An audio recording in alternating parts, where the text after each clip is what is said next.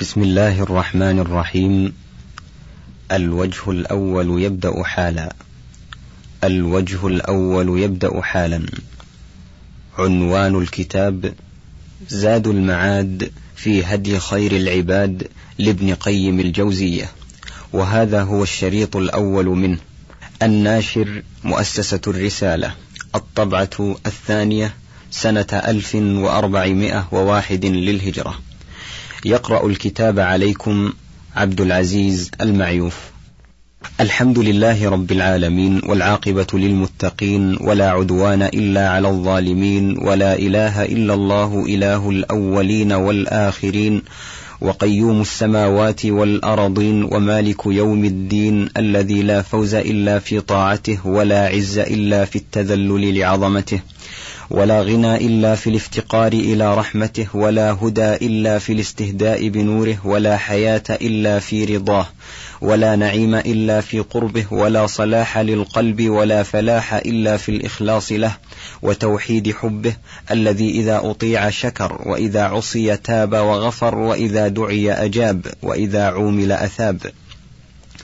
والحمد لله الذي شهدت له بالربوبية جميع مخلوقاته وأقرت له بالإلهية جميع مصنوعاته وشهدت بأنه الله الذي لا إله إلا هو بما أودعها من عجائب صنعته وبدائع آياته وسبحان الله وبحمده عدد خلقه ورضا نفسه وزنة عرشه ومداد كلماته ولا إله إلا الله وحده لا شريك له في إلهيته كما لا شريك له في ربوبيته ولا شبيه له في ذاته ولا في أفعاله ولا في صفاته.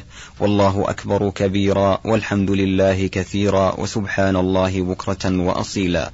وسبحان من سبحت له السماوات وأملاكها والنجوم وأفلاكها والأرض وسكانها والبحار وحيتانها والنجوم والجبال والشجر والدواب والآكام والرمال وكل رطب ويابس وكل حي وميت تسبح له السماوات السبع والأرض ومن فيهن.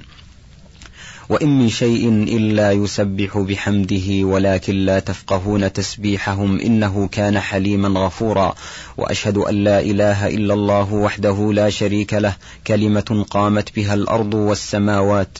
وخلقت لأجلها جميع المخلوقات وبها, وبها أرسل الله تعالى رسله وأنزل كتبه وشرع شرائعه ولأجلها نصبت الموازين ووضعت الدواوين وقام سوق الجنة والنار وبها انقسمت الخليقة إلى المؤمنين والكفار والأبرار والفجار فهي منشأ الخلق والأمر والثواب والعقاب وهي الحق الذي خلقت له الخليقة وعنها وعن حقوقها السؤال والحساب وعليها يقع الثواب والعقاب وعليها نصبت القبلة وعليها أسست الملة ولأجلها جردت سيوف الجهاد وهي حق الله على جميع العباد فهي كلمة الإسلام. ومفتاح دار السلام وعنها يسأل الأولون والآخرون فلا تزول قدم العبد بين يدي الله حتى يسأل عن مسألتين ماذا كنتم تعبدون؟ وماذا أجبتم المرسلين؟ فجواب الأولى بتحقيق لا إله إلا الله معرفة وإقرارا وعملا. وجواب الثانية بتحقيق أن محمد رسول الله معرفة وإقرارا وانقيادا وطاعة. وأشهد أن محمدا عبده ورسوله وأمينه على وحيه وخيرته من خلقه وسفيره بينه وبين عباده المبعوث بالدين القويم والمنهج المستقيم أرسله الله رحمة للعالمين وإماما للمتقين وحجة على الخلائق أجمعين. أرسله على حين فترة من الرسل فهدى به إلى أقوم الطرق وأوضح السبل وافترض على العباد طاعته وتعزيره وتوقيره ومحبته والقيام بحقوقه وسد دون جنته الطرق فلن تفتح لأحد إلا من طريقه فشرح له صدره ورفع له ذكره ووضع عنه وزره وجعل الذلة والصغار على من خالف أمره. ففي المسند من حديث أبي منيب الجرشي عن عبد الله بن عمر رضي الله عنهما قال قال رسول الله صلى الله عليه وسلم بعثت بالسيف بين يدي الساعة حتى يعبد الله وحده لا شريك له وجعل رزقي تحت ظل رمحي وجعل الذلة والصغار على من خالف أمري ومن تشبه بقوم فهو منهم. وكما أن الذلة مضروبة على من خالف أمره فالعزة لأهل طاعته ومتابعته قال الله سبحانه ولا تهنوا ولا تحزنوا وأنتم الأعلون إن كنتم مؤمنين وقال تعالى ولله العزة ولرسوله وللمؤمنين وقال تعالى فلا تهنوا وتدعوا إلى السلم وأنتم الأعلون والله معكم وقال تعالى يا أيها النبي حسبك الله ومن اتبعك من المؤمنين أي الله وحده كافيك وكافي أتباعك فلا تحتاجون معه إلى أحد. وهنا تقديران. أحدهما أن تكون الواو عاطفة لمن على الكاف المجرورة ويجوز العطف على الضمير المجرور بدون إعادة الجار على المذهب المختار وشواهده كثيرة وشبه المنع منه واهية.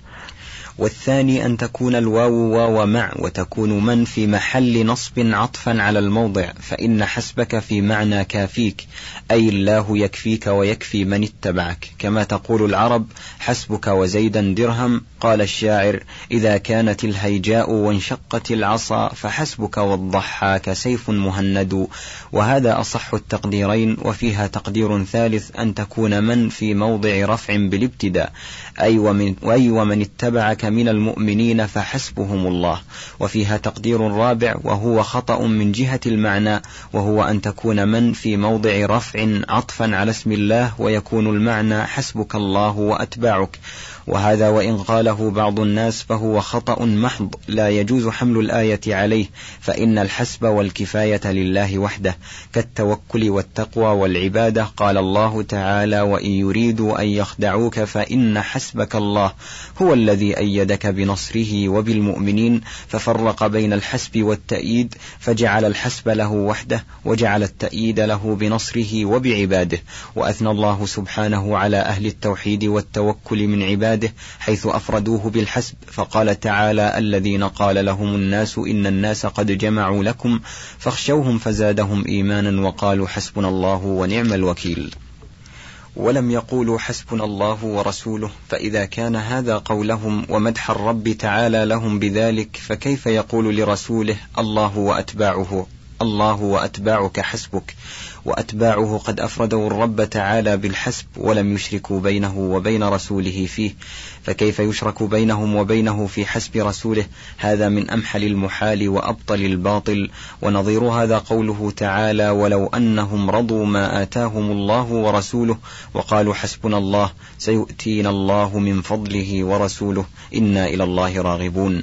فتأمل كيف جعل الإيتاء لله ولرسوله كما قال تعالى وما آتاكم الرسول فخذوه وجعل الحسب له وحده فلم يقل وقالوا حسبنا الله ورسوله بل جعله خالص حقه كما قال تعالى إنا إلى الله راغبون ولم يقل وإلى رسوله بل جعل الرغبة إليه وحده كما قال تعالى فإذا فرغت فانصب وإلى ربك فارغب. فالرغبة والتوكل والإنابة والحسب لله وحده كما أن العبادة والتقوى والسجود لله وحده والنذر والحلف لا يكون إلا لله سبحانه وتعالى. ونظير هذا قوله تعالى أليس الله بكاف عبده؟ فالحسب هو الكافي فأخبر الله سبحانه وتعالى أنه وحده كاف عبده. فكيف يجعل أتباعه مع الله في هذه الكفاية. والأدلة الدالة على بطلان هذا التأويل الفاسد أكثر من أن تذكر ها هنا. والمقصود أن بحسب متابعة الرسول تكون العزة والكفاية والنصرة كما أن بحسب متابعته تكون الهداية والفلاح والنجاة. فالله سبحانه علق سعادة الدارين بمتابعته وجعل شقاوة الدارين في مخالفته. فلأتباعه الهدى والأمن والفلاح والعزة والكفاية والنصرة والولاية والتأييد.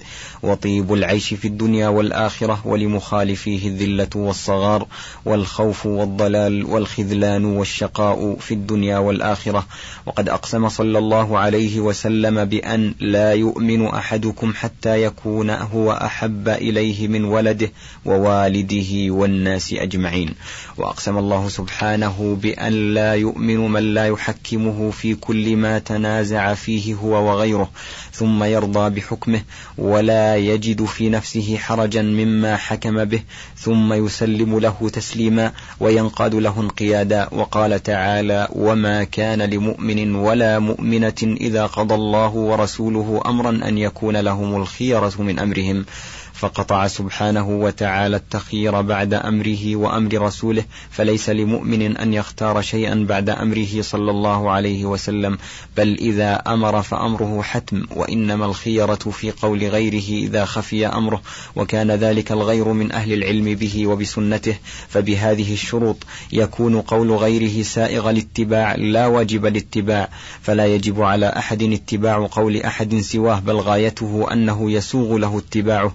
ولو ترك الأخذ بقول غيره لم يكن عاصيا لله ورسوله فإن هذا ممن يجب على جميع المكلفين اتباعه ويحرم عليهم مخالفته ويجب عليهم ترك كل قول لقوله فلا حكم لأحد معه ولا قول لأحد معه كما لا تشريع لأحد معه وكل من سواه فإنما يجب اتباعه على قوله إذا أمر بما أمر به ونهى عما, عما نهى عنه.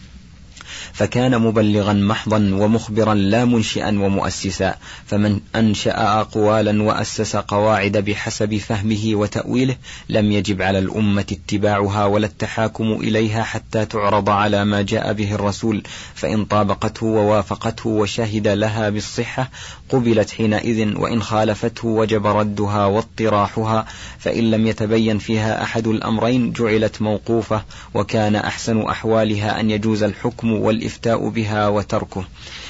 وأما أنه يجب ويتعين فكلا وبعد فإن الله سبحانه وتعالى هو المنفرد بالخلق والاختيار من المخلوقات. قال الله تعالى وربك يخلق ما يشاء ويختار وليس المراد ها هنا بالاختيار الإرادة التي يشير إليها المتكلمون بأنه الفاعل المختار وهو سبحانه كذلك.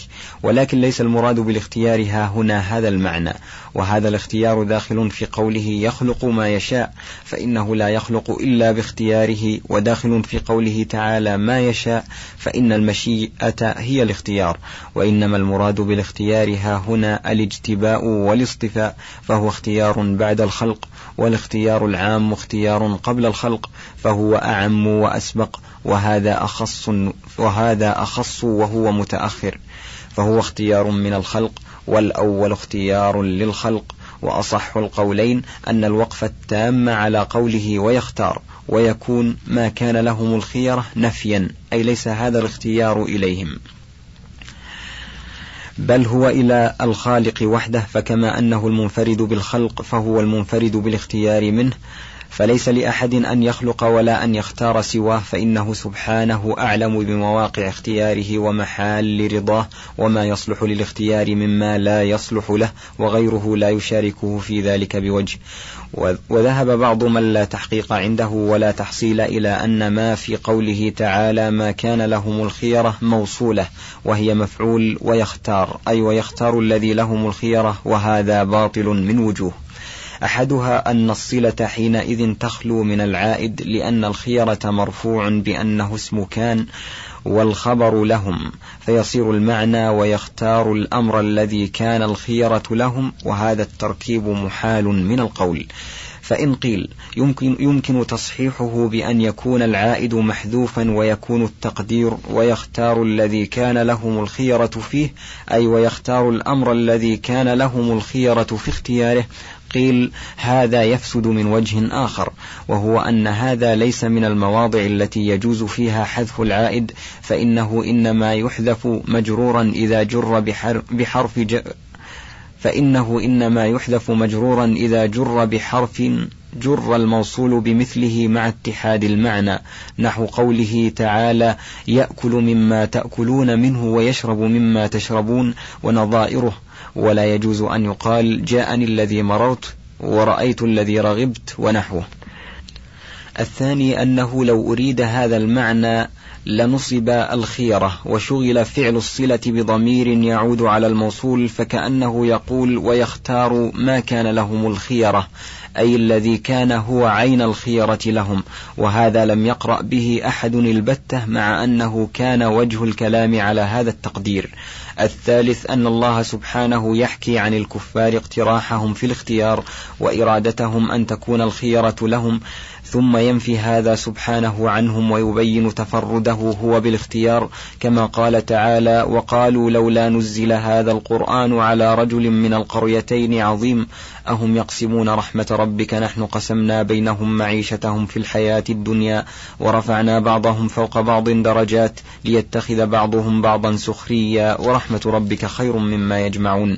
فأنكر عليهم سبحانه تخيرهم عليه وأخبر أن ذلك ليس إليهم بل إلى الذي قسم بينهم معايشهم المتضمنة لأرزاقهم ومدد آجالهم وكذلك هو الذي يقسم فضله بين أهل الفضل على حسب علمه بمواقع الاختيار ومن يصلح له ممن لا يصلح وهو الذي رفع بعضهم فوق بعض درجات وقسم بينهم معايشهم ودرجات التفضيل فهو القاسم ذلك وحده لا غيره. وهكذا هذه الآية.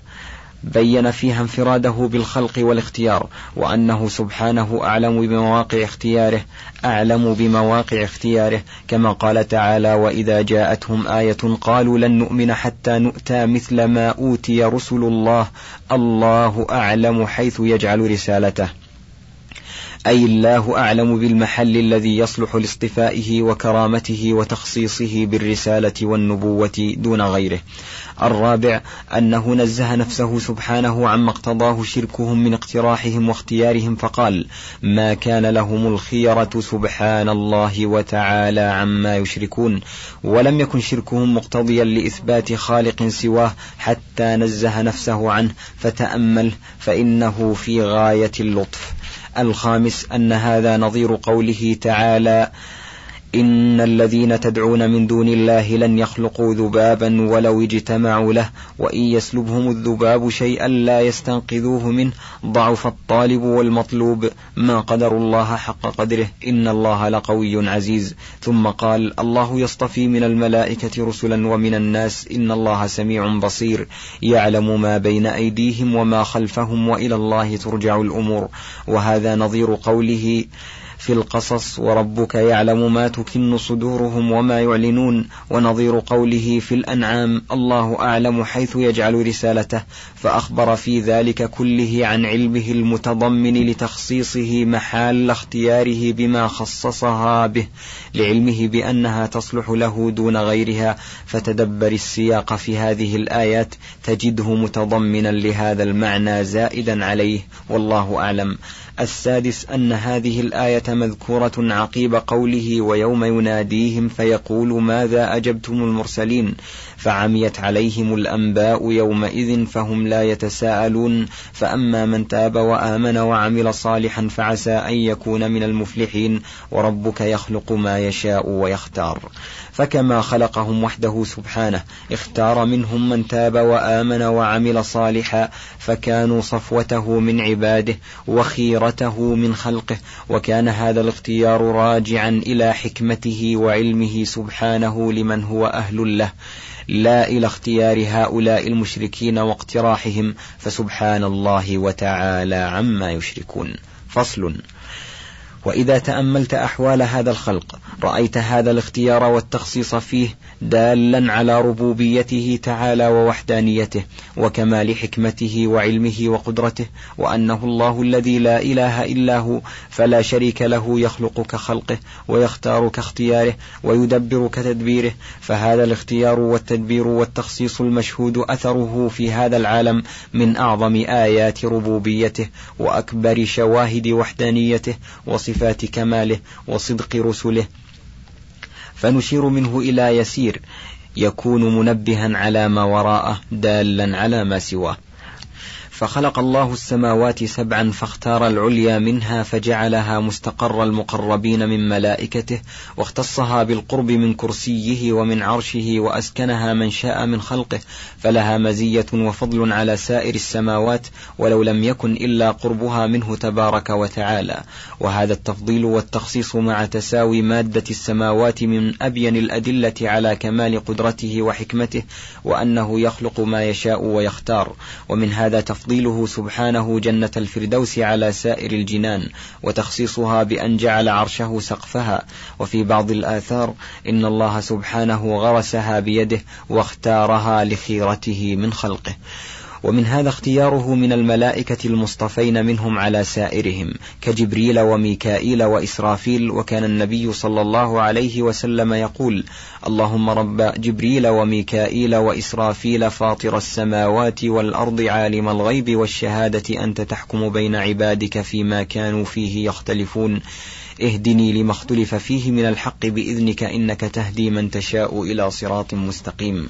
فذكر هؤلاء الثلاثة من الملائكة لكمال اختصاصهم واصطفائهم وقربهم من الله وكم من ملك غيرهم في السماوات فلم يسم إلا هؤلاء الثلاثة.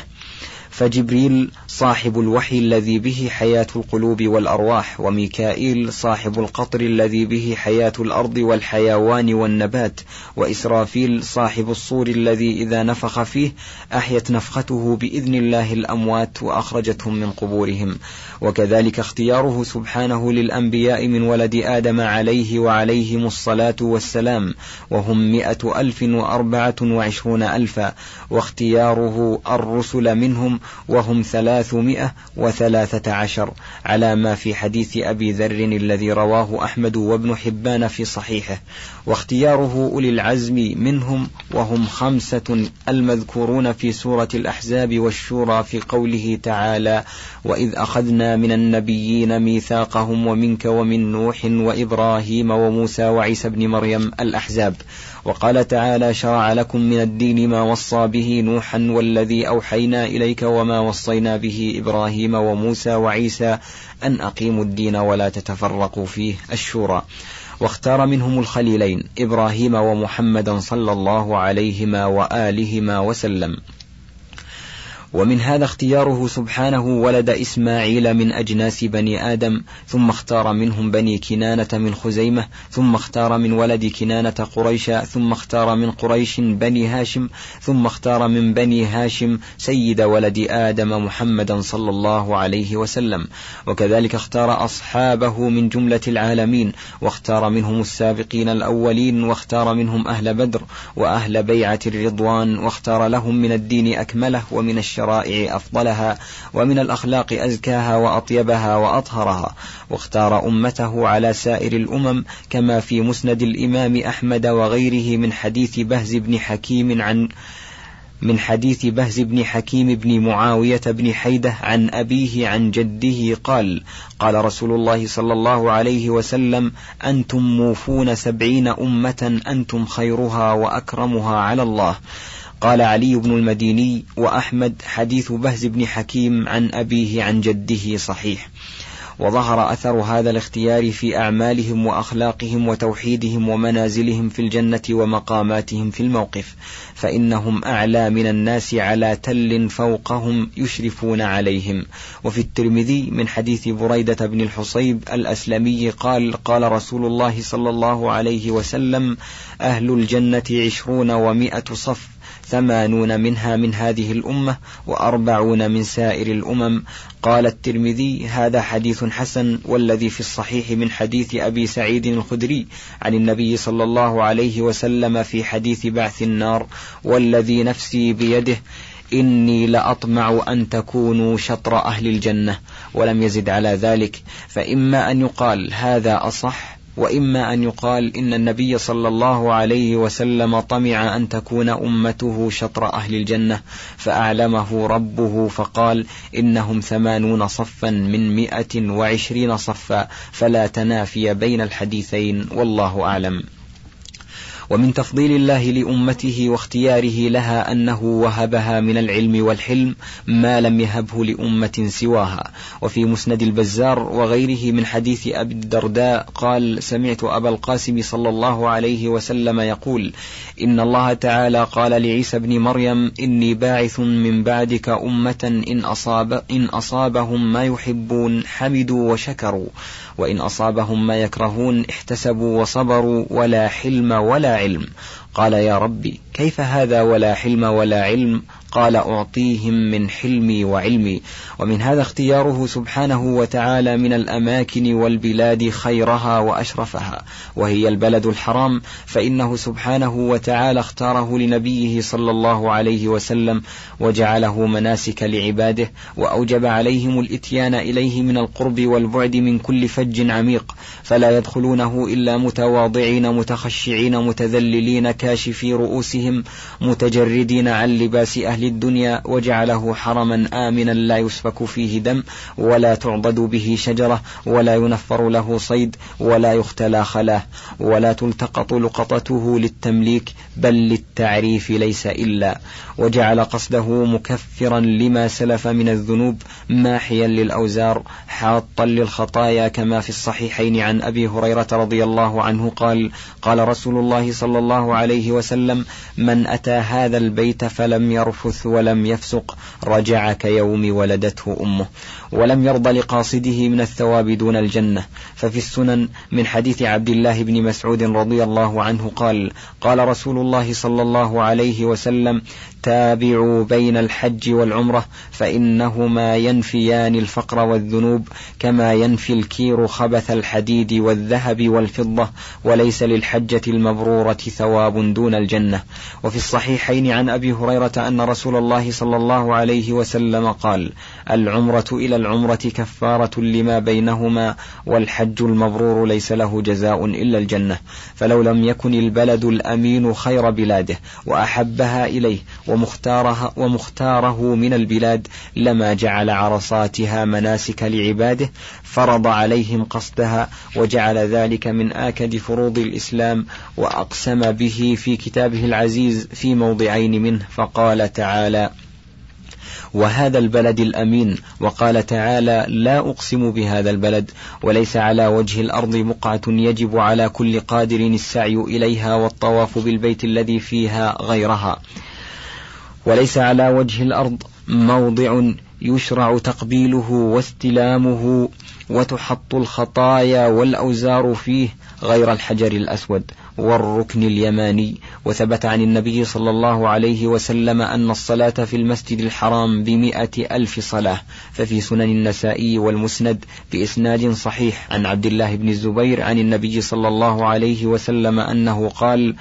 صلاة في مسجدي هذا أفضل من ألف صلاة فيما سواه إلا المسجد الحرام وصلاة في المسجد الحرام أفضل من صلاة في مسجدي هذا بمئة صلاة.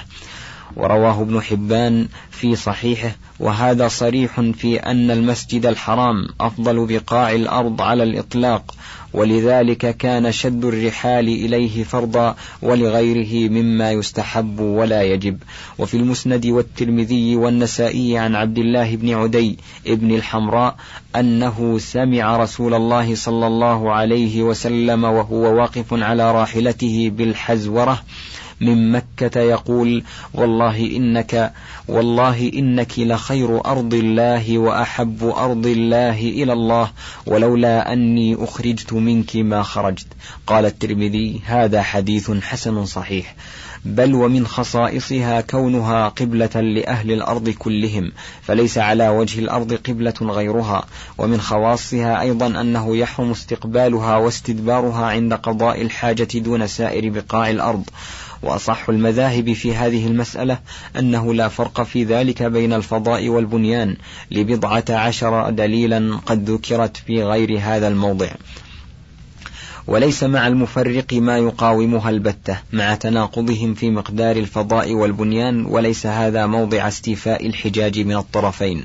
ومن خواصها أيضا أن المسجد الحرام أول مسجد وضع في الأرض كما في الصحيحين عن أبي ذر قال سألت رسول الله صلى الله عليه وسلم عن أول مسجد وضع في الأرض فقال المسجد الحرام. قلت ثم أي؟ فقال قلت ثم أي قال المسجد الأقصى. قلت كم بينهما؟ قال أربعون عاما. وقد أشكل هذا الحديث على من لم يعرف المراد به. فقال معلوم أن سليمان بن داود هو الذي بنى المسجد الأقصى وبينه وبين إبراهيم أكثر من ألف عام وهذا من جهل هذا القائل. فإن سليمان إنما كان له من المسجد الأقصى تجديده لا تأسيسه والذي أسسه هو يعقوب بن إسحاق صلى الله عليهما وآلهما وسلم بعد بناء إبراهيم الكعبة في هذا المقدار. ومما يدل على تفضيلها أن الله تعالى أخبر أنها أم القرى فالقرى كلها تبع لها وفرع عليها وهي أصل القرى. فيجب ألا يكون لها في القرى عديل فهي كما أخبر النبي صلى الله عليه وسلم عن الفاتحة أنها أم القرآن ولهذا لم يكن لها في الكتب الإلهية عديل. انتهى الوجه الأول.